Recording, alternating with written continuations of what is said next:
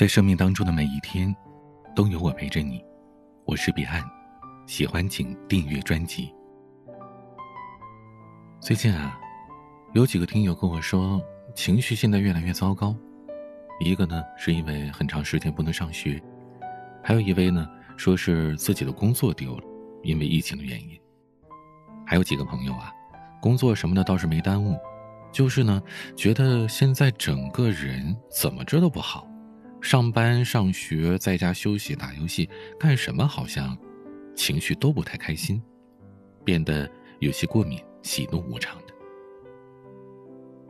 其实啊，这种情绪的变化呢，有一些可能是因为一些社会啊，或者是生活环境上的一些变化，而更多的原因还是取决于个人的性格。如果你是个性激动、容易紧张，习惯烦躁，而且经常性的神经过敏、喜怒无常。如果你有抑郁的倾向，对生活工作提不起一点兴趣，而且具有比较强烈的牺牲精神，习惯付出却得不到什么有效的回报的话，那你一定得注意了，因为很有可能你的身体免疫系统已经出现了问题。根据美国宾夕法尼亚州立大学的一项研究，负面情绪，比如悲伤和生气，与更高程度的炎症相关，它可能预示着糟糕的健康状况。炎症是机体对于感染、伤口和组织损伤等免疫反应的一部分，而慢性炎症呢，又会导致多种疾病，包括心脑血管疾病、糖尿病和一些癌症。说白了。你的每一次生气、愤怒、悲伤，尤其是抑郁，多多少少都会给你的身体免疫系统增加负担。当你一次次的把这些负能量积累起来，免疫系统不堪重负，那么重病重症就会找上门了。前段时间疫情大爆发，免疫力也成了各大专家强调的重点。就普通人来说呢，免疫力越强。病毒感染的可能性就越低。很多人因此宅在家的这段时间，早睡早起、健身打卡。但除了规律的作息、强身健体、提高免疫力之外呢，情绪或者说心理方面的病症也是需要着重关注的。根据世界卫生组织的统计，目前和情绪有关的疾病已经有两百多种了。那些你曾经不以为意的垃圾情绪。他们一直在慢慢的侵占着你的身体，千万别让它有机可乘，别让它永不停息的折磨自己。人体是一个无比精妙的机器，其实每一次的难受啊、不舒服啊，都是身体在给你暗示，在向你求救呢。他希望你快点注意自己身体和心理上的问题。只可惜呢，人们通常。都是选择性的忽视。大家想想，是不是经常有这样的想法？哎呀，今天有点提不起精神，没事儿，没多大事儿。我又没有心理问题，就是有点不开心，为什么要看心理医生？哎，我可能压力太大了，所以才比较焦虑吧。但也没办法，还得工作呀。类似的这些论调，每天都在我们身边发生。我们对于身体上剧烈的疼痛会引起重视，却不太会注重那些心理上的问题。可你知道吗？世界卫生组织统计，全球每年因为抑郁症自杀死亡的人数高达一百万，而在我们中国，抑郁症的患者已经达到了九千万，也就是差不多十六七个人就有一个是抑郁症患者。根据统计啊，到今年。抑郁症可能会成为仅次于心脑血管疾病的人类的第二大疾病。大家知道，我平时呢比较喜欢研究心理学，对人格方面呢也有着一些研究。在性格方面呢，其实现在国际上有一种通认的分类方法，其中有一种呢就叫 C 型人格，就是 A、B、C 的 C。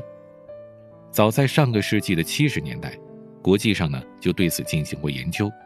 C 型人格有一个我们相对比较好认知的名字，叫做癌症人格，听起来是不是挺吓人的？没错，因为这种性格真的蛮可怕的。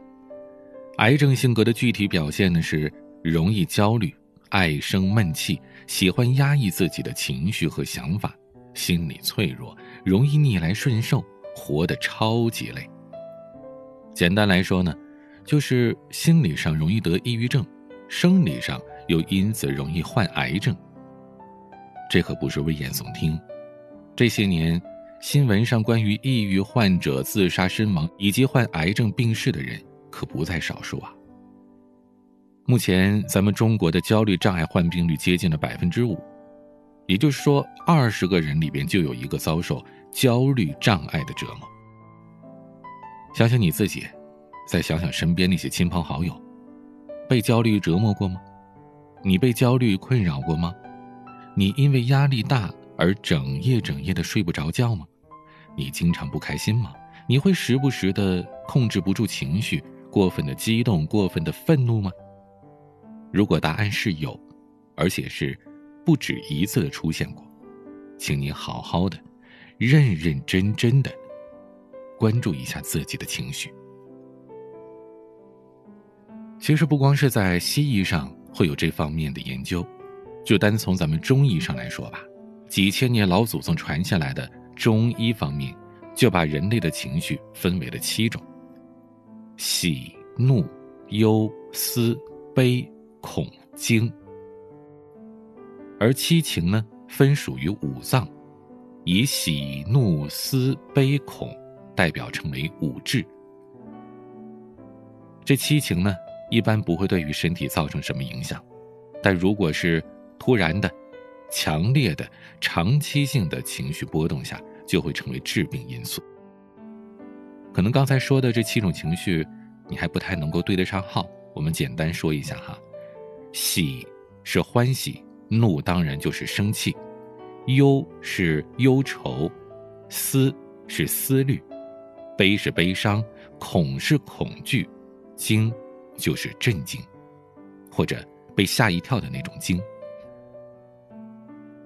偶尔的情绪不稳定呢，生气想吵架呢，也没什么关系。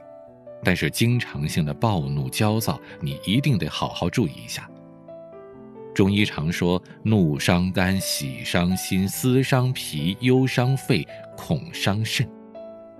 你可能会说啊，这个怒、忧、恐啊，我都还理解。这个喜、伤、心是什么意思？大家注意，我们这里提到的这些情绪呢，都是相对强烈一点的。你比如说怒，哎呀，因为一点小事儿，你这会儿生气了，生气了不到二十秒钟，你就把这事儿忘了，这种怒不算什么。可是你气得三天三夜睡不着觉，两天没吃饭，或者想把人打一顿，这这就太严重了。喜伤心的喜也是一样，惊喜开心没问题，可是如果是过度的喜悦，一定会对身体造成负担。那位老年才中举人的范进。还记得吧？范进中举，那就是喜悦过度造成的悲剧啊！情绪一旦过度，就会对身体的各类内脏器官的健康造成影响，而身体的不舒适呢，同时又会反馈给心理和大脑，情绪就会逐渐的失控下去，从而跌进一个恶性循环。现在的很多年轻人到处搜寻各种养生的方法。泡花茶呀，吃中药啊，枸杞呀。可是养身之前呢，你得先养好心，心都养不好，你拿什么去养身啊？就好比说，你这个树的根儿都烂了，你再修剪这个树枝树叶，又有什么意义呢？先管理好自己的心，不要轻易就被情绪给奴役了，哪怕是喜悦的、正面的这种情绪，也不要太过了。整日活在心情不稳定的状态，别说你自己要发疯，旁边的人也会被你逼得发狂的。管理好情绪，这是为人处事、好好生活的基础。而要做情绪的主人，就要勇于和情绪交手。和情绪交手的第一步，接纳，学着接纳自己的情绪，不要因为感觉到焦虑就更加焦虑。感觉到悲伤而更加悲伤，尝试告诉你自己：“我现在呢，情绪啊确实不太好，但我可以想办法缓解。谁都会有情绪不稳定的状态，这没关系，学着去缓解一下，下次遇到类似的情况，我就有经验了。和情绪和平共处，首先呢，就得接受自己所有的正面情绪和负面情绪，只有接纳了，我们才可以心平气和的去找到根治的方法。和情绪交手的第二步，探索，拿出一张白纸和一支笔。不断的推进自己关于当下糟糕情绪的思考，没有笔的话呢，就用手机的备忘录，你会找到最根本的一些原因。比如说哈，你今天特别沮丧，那你就写下“沮丧”这两个字，然后想一想，到底是从什么时候开始沮丧的，而那个时间段又发生了什么，其中是什么事让你印象最深刻？它为什么会对你产生这么剧烈的情绪波动呢？是因为你觉得太差劲儿了，还是因为没有达到心里的期望值呢？找到那个让你觉得很不开心，甚至是很难堪的原因之后啊，别怕，继续探索，直到找到那个可以实行的解决办法。比如说，你害怕去做，还是当下的能力没有达到你渴望的标准呢？想做的这件事是真的很难吗？稍微往前跨出第一步，尝试一下，哪怕只把这一件大事的其中一小部分做出来，不可以吗？比如说你现在的作业很多，你先完成其中的这么一道题，不可以吗？你的工作你从来没试过这一个行业这个领域，那你先开始写个头，尝试着做一下，不可以吗？喜欢一个人，对他不是很了解，先尝试着加他的微信。看看他的朋友圈，说第一次的话，不可以吗？一个人，你只有清楚的了解自己的情绪起源，才不会一直的被情绪重复打扰。和情绪交手的第三步，宣泄。分析清楚了垃圾情绪的起源和当下的可实行的一些解决方法之后，就去发泄吧。跟朋友煲个电话粥，说说你内心的难过以及解决方法；去运动，酣畅淋漓地发泄自己的郁闷；写个日记，发个微博，发个朋友圈，仅自己可见，把想说的话都说出来；或者吃吃吃，睡一觉，看综艺，玩游戏，把你的情绪发泄出来，就不会一直憋在心里了。别总让自己做个好人，经常性的忍耐自己，有情绪不敢宣泄。其实啊，偶尔发泄一下没什么关系，只要别太过，只要别真的伤害别人就好。那些真正关心你的朋友不会因此厌烦你的。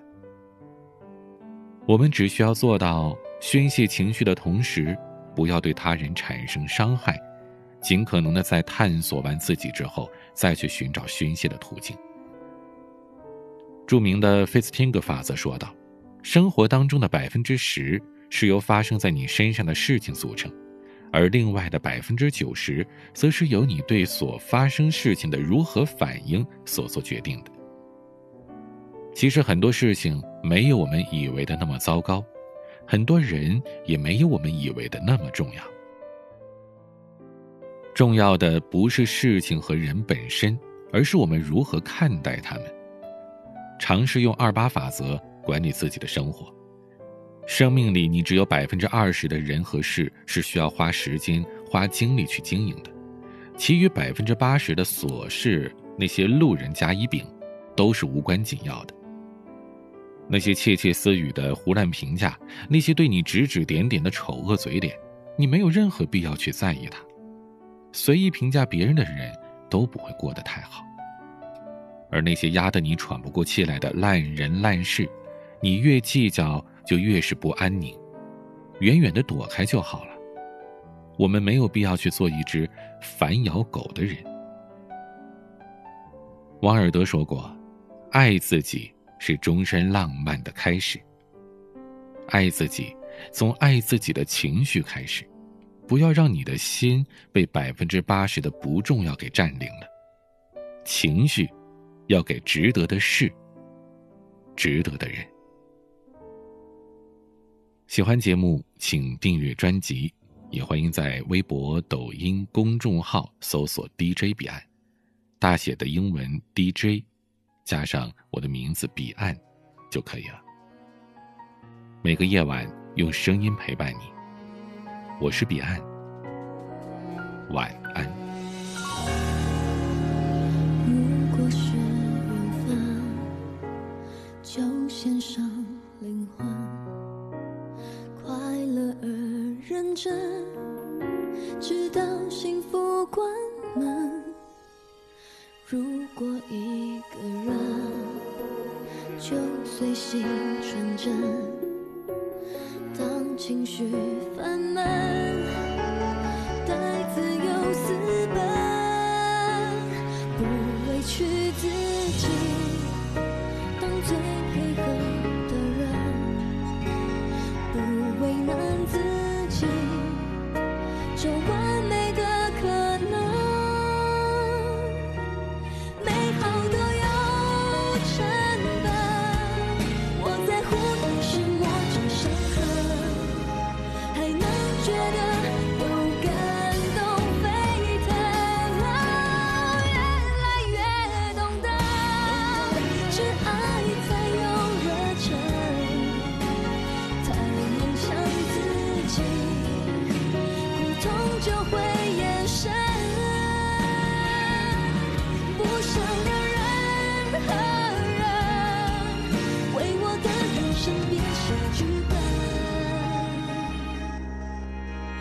幸福是两个